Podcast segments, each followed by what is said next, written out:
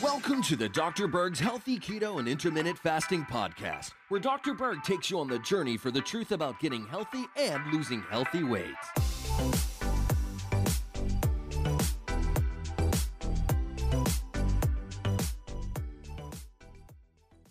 So today we're going to talk about why Mexico has surpassed the U S in obesity rates.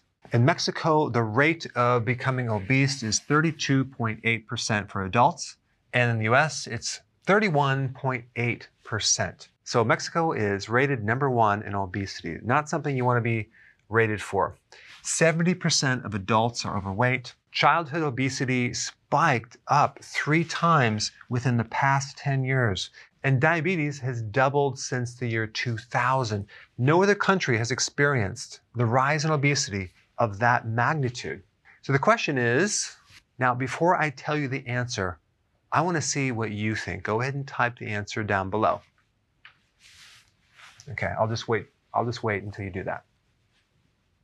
Okay, I'll show you. Mexico consumes more soda than any other country in the world.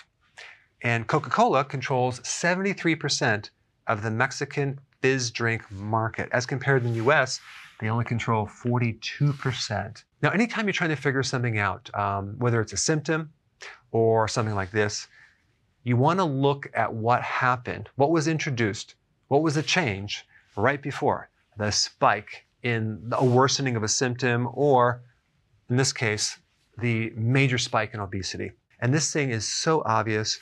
Before the spike in obesity, they were not drinking as much soda, and now they are. And yes, there was a decrease in vegetable consumption by thirty percent, but that does not compare with the massive spike of soda.